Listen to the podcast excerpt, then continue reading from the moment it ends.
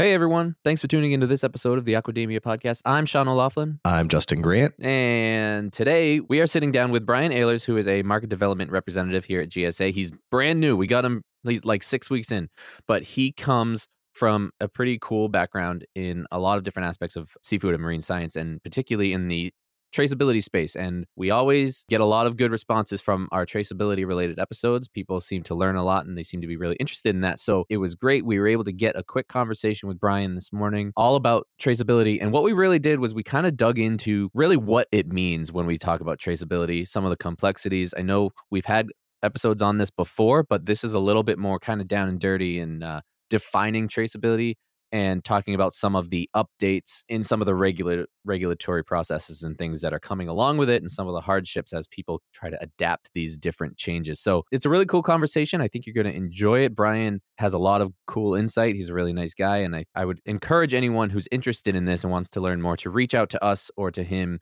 um, so you can get connected with him and, and kind of start a dialogue directly with him. So before we get into it, I want to remind everybody to please make sure that you're subscribed to Aquademia because that way, every time we come out with a new episode, either on Wednesdays or Fridays for our biweekly advocate session, they will automatically be downloaded to your tablet, your phone, whatever you choose to listen on. So you don't need to go looking for it. Follow us on Twitter at Aquademia Pod. If you want to contact the podcast for any reason, topic suggestions, you want to be a guest, uh, you can fill out our online form located at globalseafood.org slash podcast. Leave us a rating and review wherever you listen. It really helps us out, and we appreciate everybody that has already done that. Enjoy this conversation that we had with Brian, and we will talk to you at the end.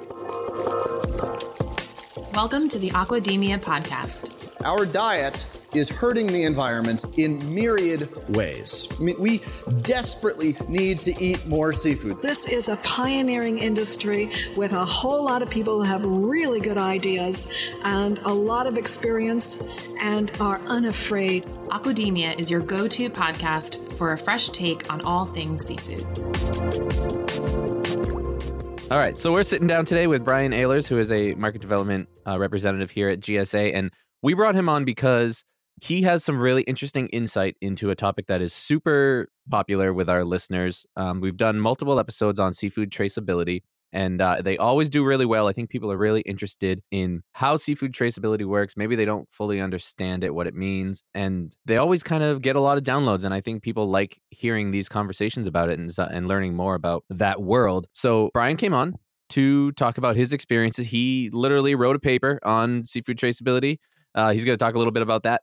But first, Brian, let's learn about you. You know, you're fairly new to GSA, so so people might not uh, know your name if they're in our sphere as well. So, uh, why don't you introduce yourself to our listeners and let us know who you are and how you got here? Sure. Thanks, Sean. Um, yeah, great to be on the podcast. So I am, yeah, just about six weeks into my stint here. With, uh, Yeah, we with caught you early. We roped you in really fast. Yeah, right away. Um, Trial it's really fire. exciting, and I actually I have listened to this podcast in the past. I'm a big fan, Oh, um, and I well, think it's great for the broader community, business community, NGO community.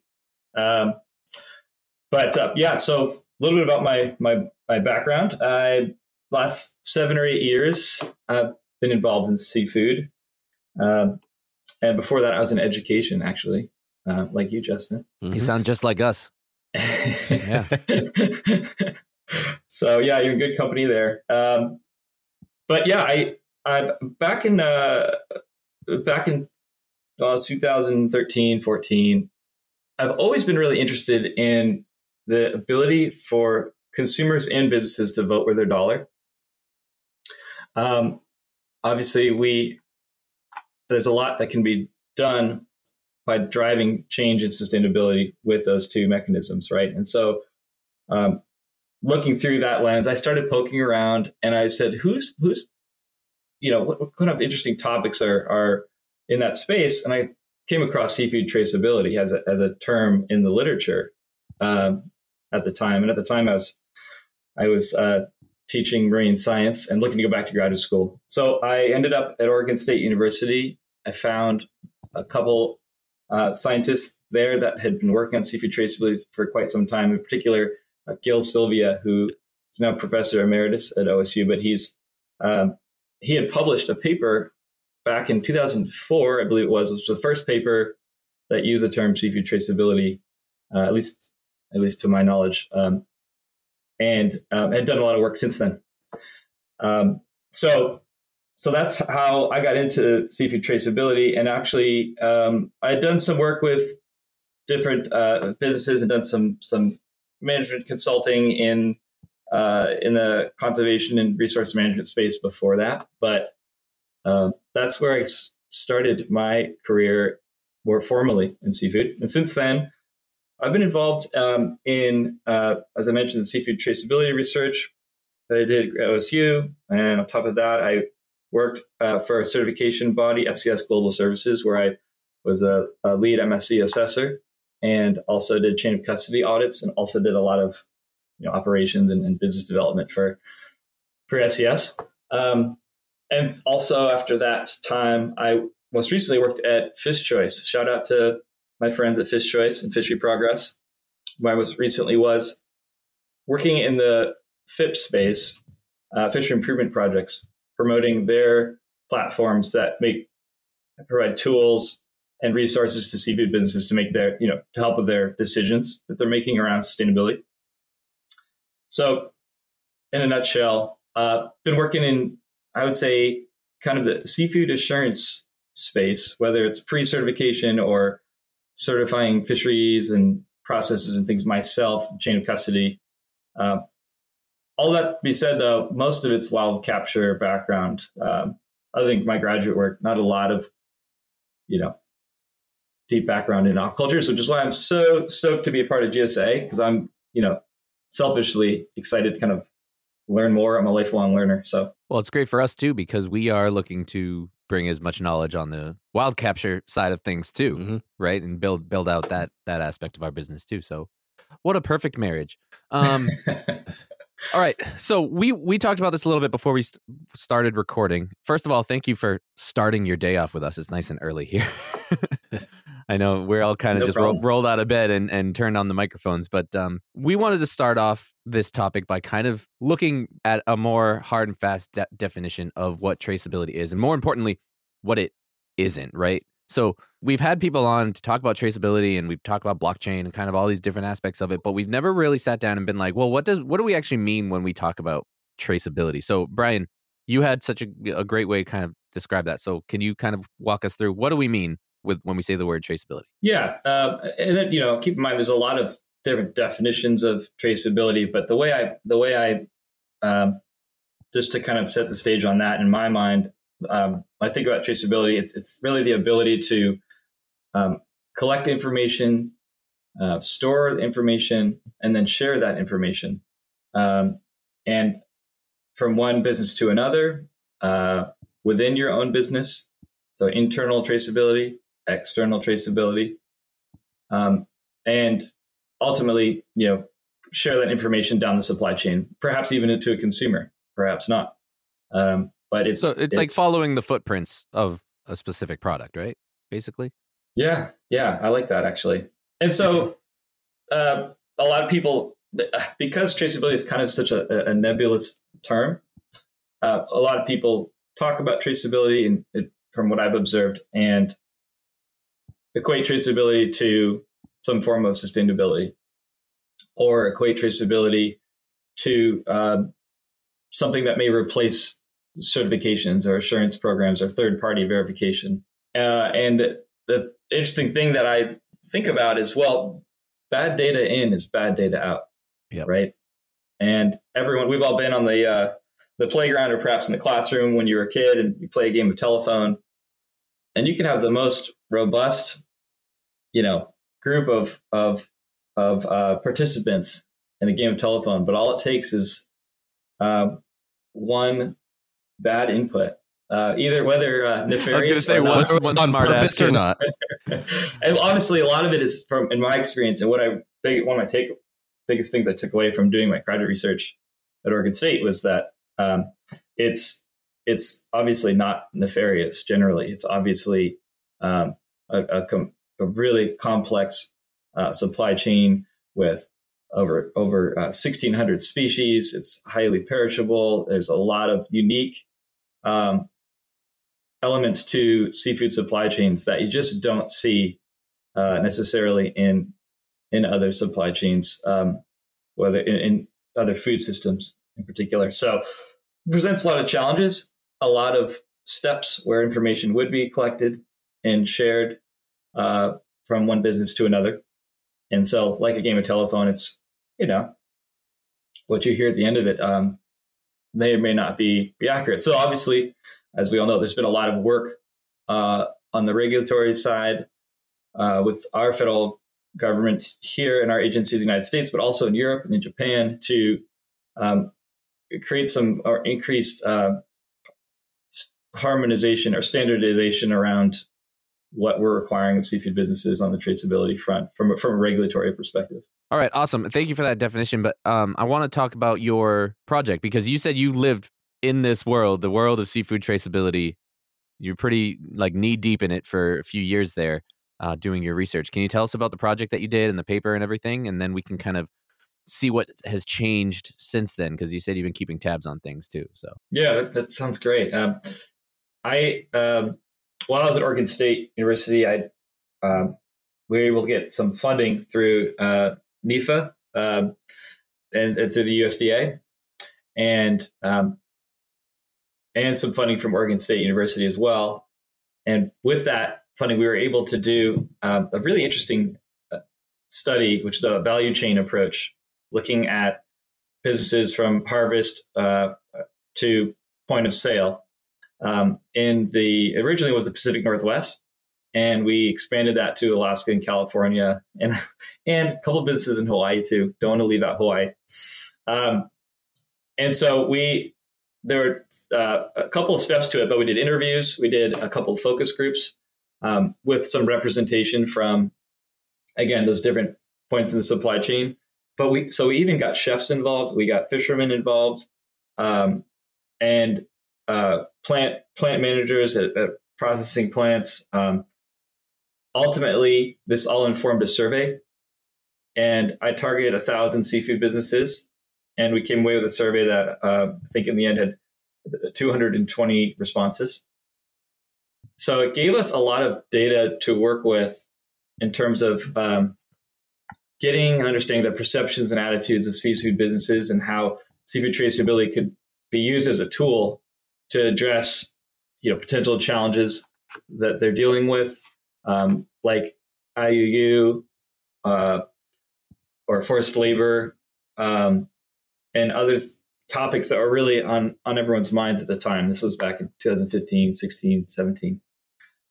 Um, so um, as part of that too, though, we are also looking at, you know, what opportunities are presented within traceability.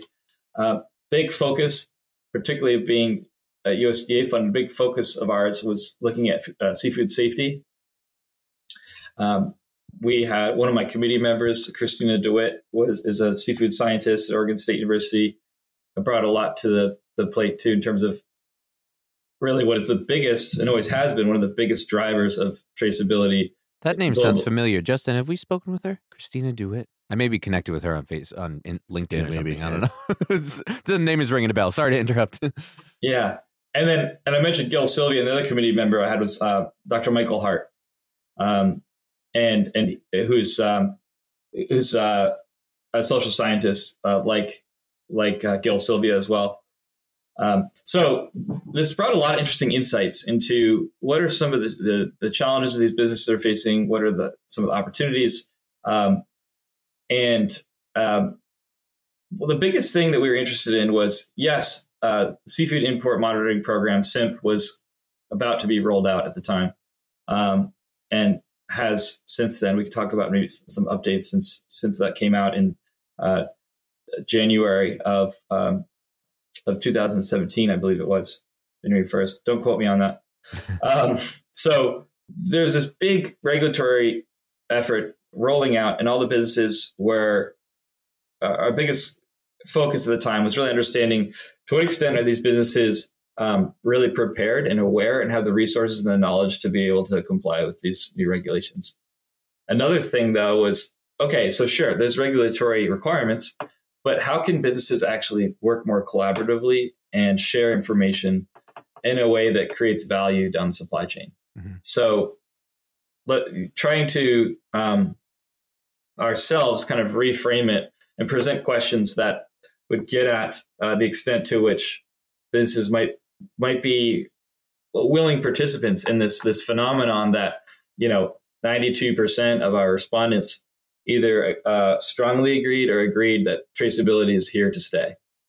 In other words, this isn't this isn't just some thing that's going to come and go. It's just going to keep coming, and it's going to be there's going to be more regulatory requirements, but there's also going to be more opportunity for businesses to uh, make improvements and upgrades, and obviously on the technology front, um, it's going to be a, a, big part of it. From what you you know you you surveyed you know over 200 companies, is there like like a reluctancy to share the information, or are they like willing to share their you know the their footprints really? You know is that something like i know that there are companies out there that just don't like to share certain information. And is the is that an issue in traceability as well that you've seen yeah. And why I do think, you think that is? Because like, why would that be a problem? You know, it's besides hiding shady dealings or something. right. And it's yeah. And so I think the interesting thing is historically, well, I'll also answer this way.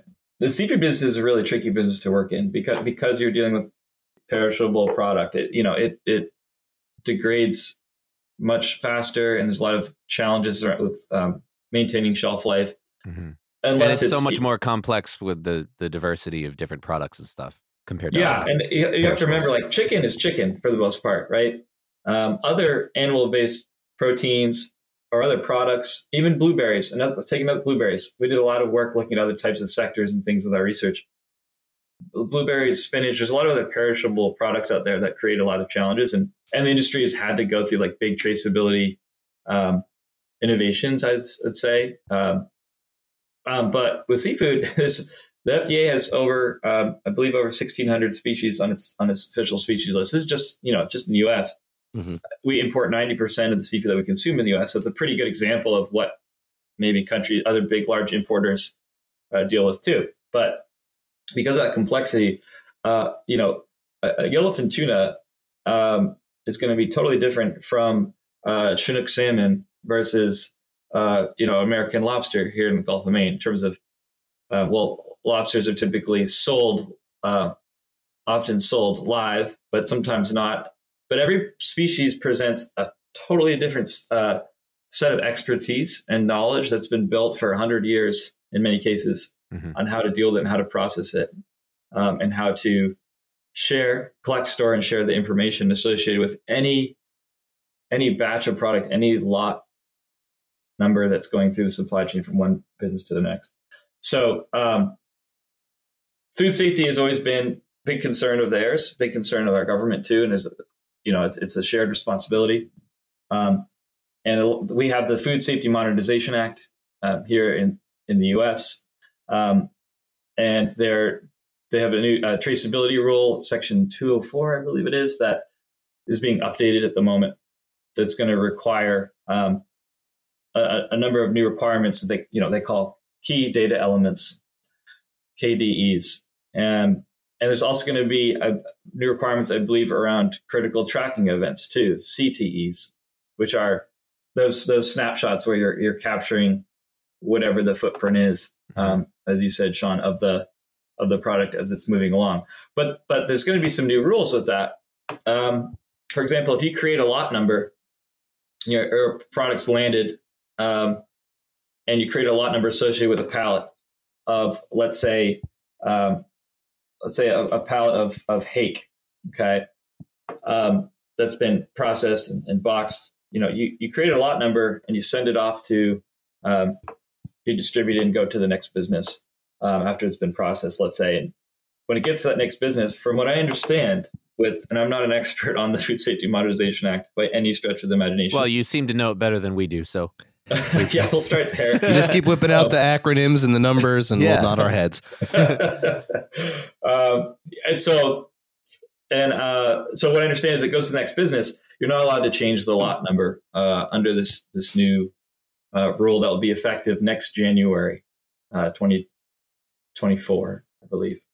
Um, so, so I mentioned that because there's there's some regulatory the regulatory landscape is changing a lot and that may be great for generating uh, traceability outcomes, but it's it's going to be a it's going to be very difficult for businesses to um, to comply. I would suspect in many cases because it just is doing making some fundamental changes to uh, how they do business across the board, not just with you know logistics, but also with sustainability and how that information is collected and shared on social issues, on uh, new emerging issues like carbon footprint, um, and all these things that they are. There's a big push, and rightfully so, to create um, certain outcomes. But for these for these seafood businesses, um, then getting back to your, your question, Sean, is they they've there's um,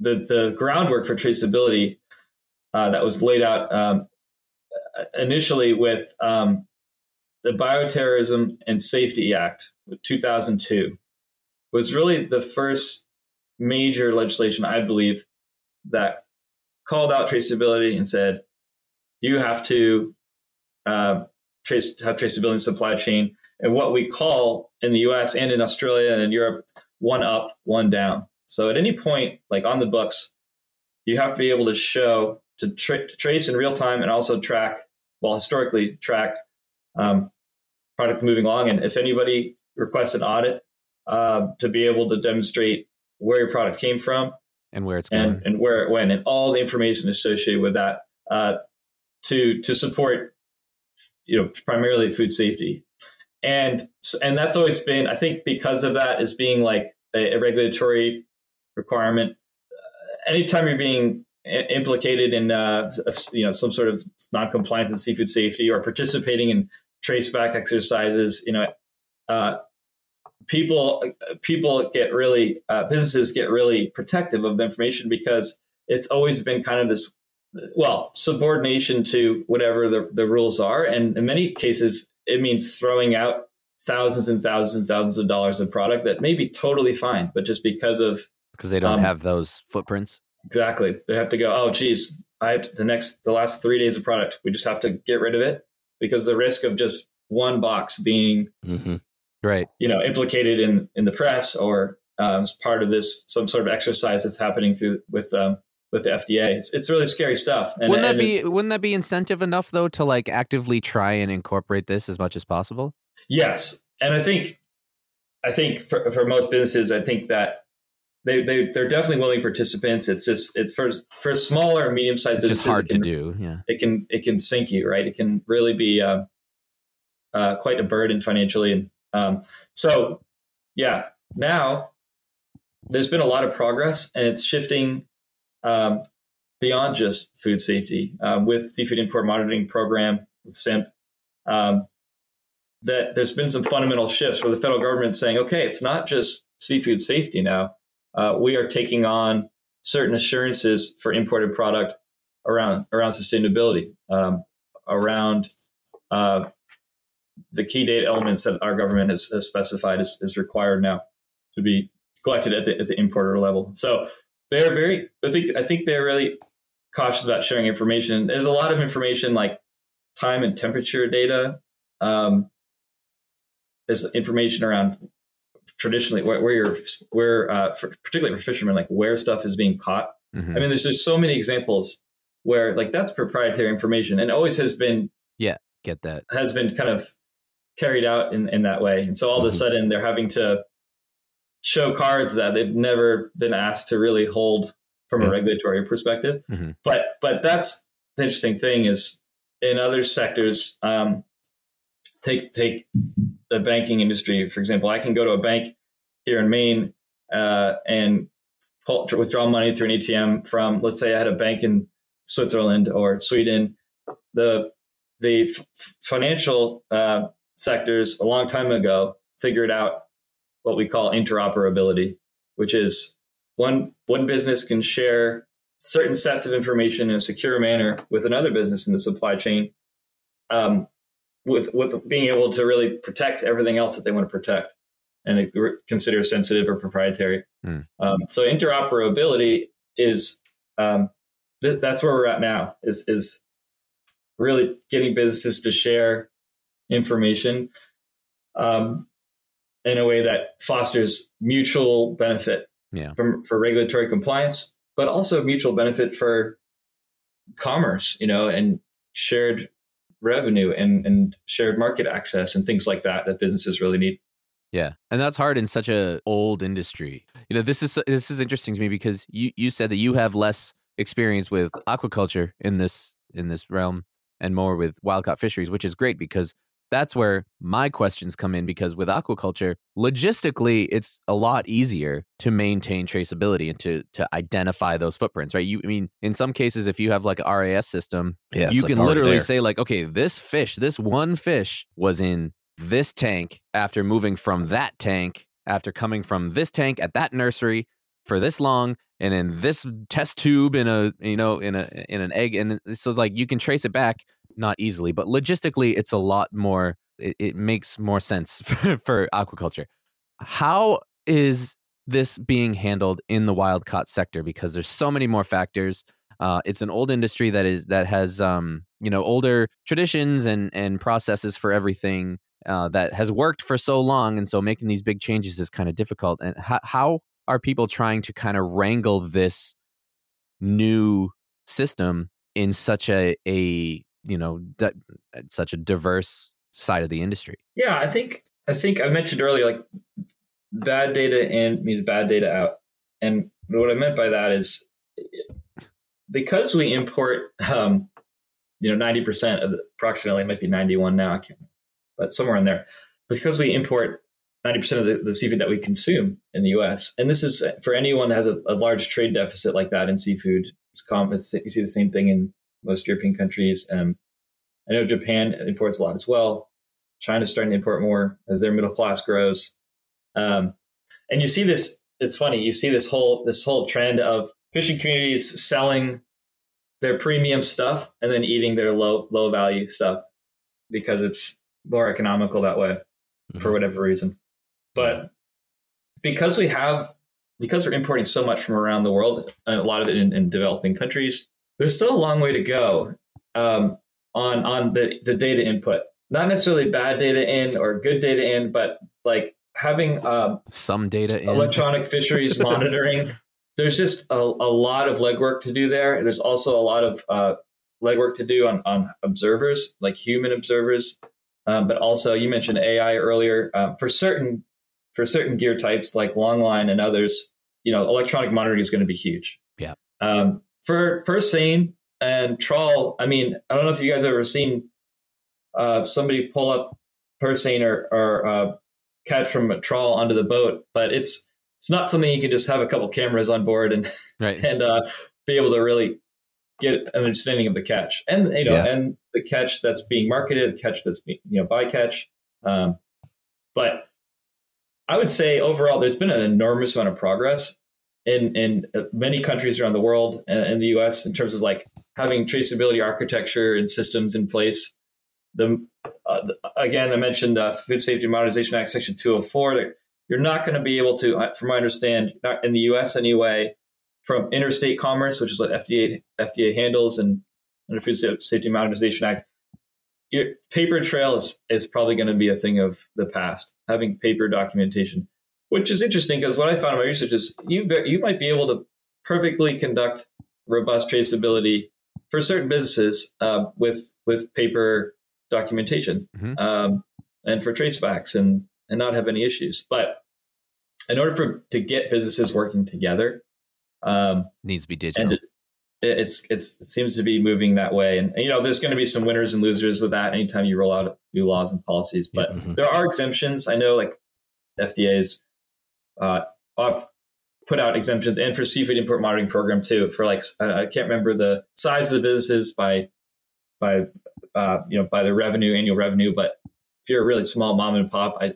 I there's certain exemptions so that they either don't have to comply right away or they have different set of requirements, which Yeah, is I think a really important thing is to this whole effort is it's easy for us to all, you know, uh, want progress or or even to um, have some aspirations on where traceability should go. But yeah. But making it happen is a whole other beast, right?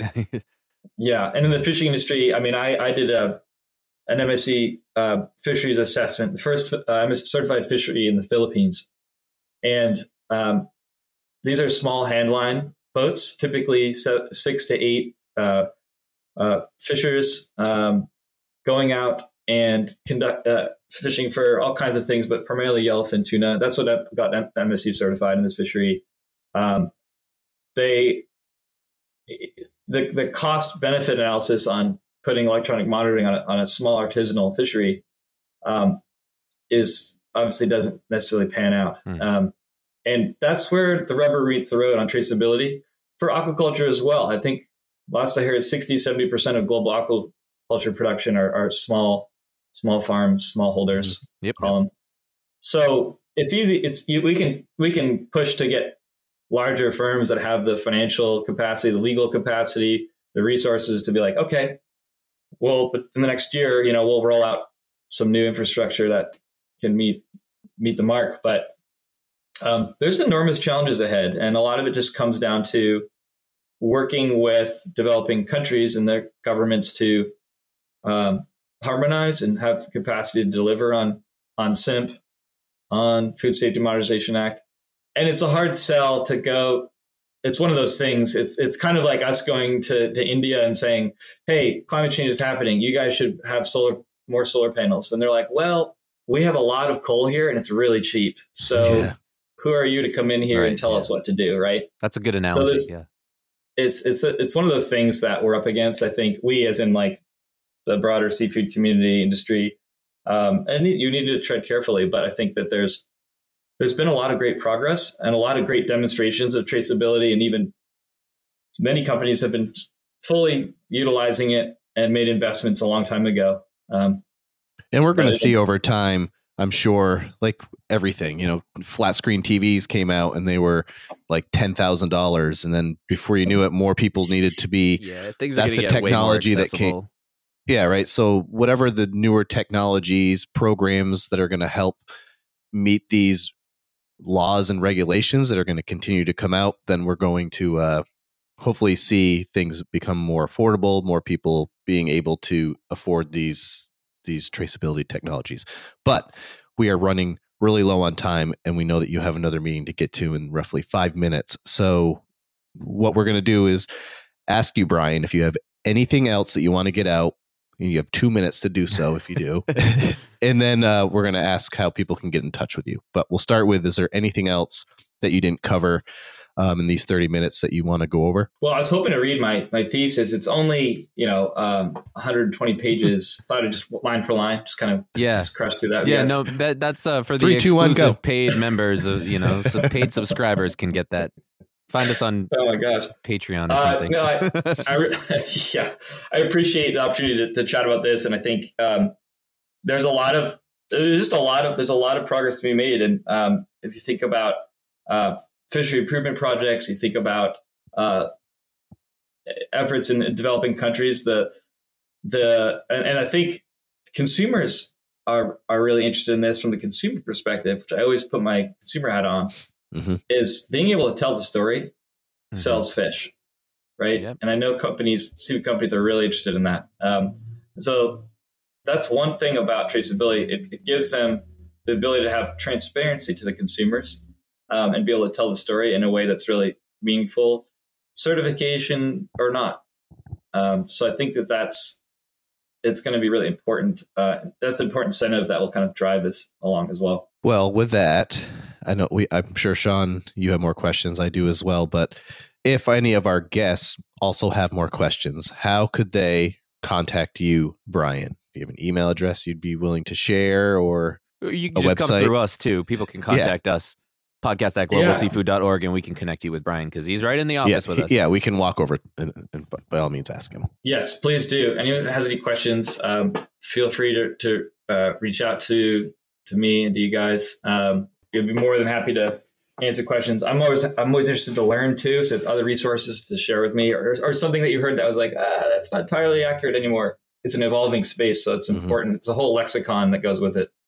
So I appreciate the opportunity to chat you guys though. It's no, great we, to see you guys on this lovely Tuesday morning. Yeah, we appreciate you coming on with us bright and early, yeah. tuning in from home. Uh, but uh, we're gonna let you go and enjoy your next meeting, and we will see you tomorrow. We'll see you in the office tomorrow.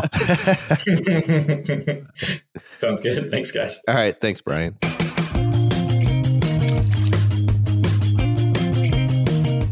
Folks, that was our conversation with Brian Ahlers. I hope you enjoyed it and I hope you learned something. And I did get a message from him. Uh, just want to do a quick correction. He mentioned the uh, Food Safety Mon- Modernization Act, Section 204, uh, going into effect in 2024, but he wants to correct that. Uh, that Section 204 is going to go into effect on January 6th, 2025. So another year out from what he said. So I just want to make sure that that co- correction is clear and make sure that nobody is confused with that. If you have more questions about that kind of stuff, please reach out to us. We'll connect you with Brian and you can ask him directly. Remember to subscribe to Aquademia wherever you listen, so every time a new episode comes out, it'll automatically be downloaded to your device. And follow us on Twitter at Aquademia Pod. If you want to contact the podcast for any reason, we do have an online forum located at globalseafood.org slash podcast. Leave us a rating and review wherever you listen. It really helps us out, and we appreciate everybody that's already done that. And remember, if you like what we do and you want to be more involved in some of the work that we do at GSA, you may want to consider becoming a member. All of the information about our membership program can be found at globalseafood.org slash membership. Thank you so much for listening, and we will talk to you next week. Ciao. Bye.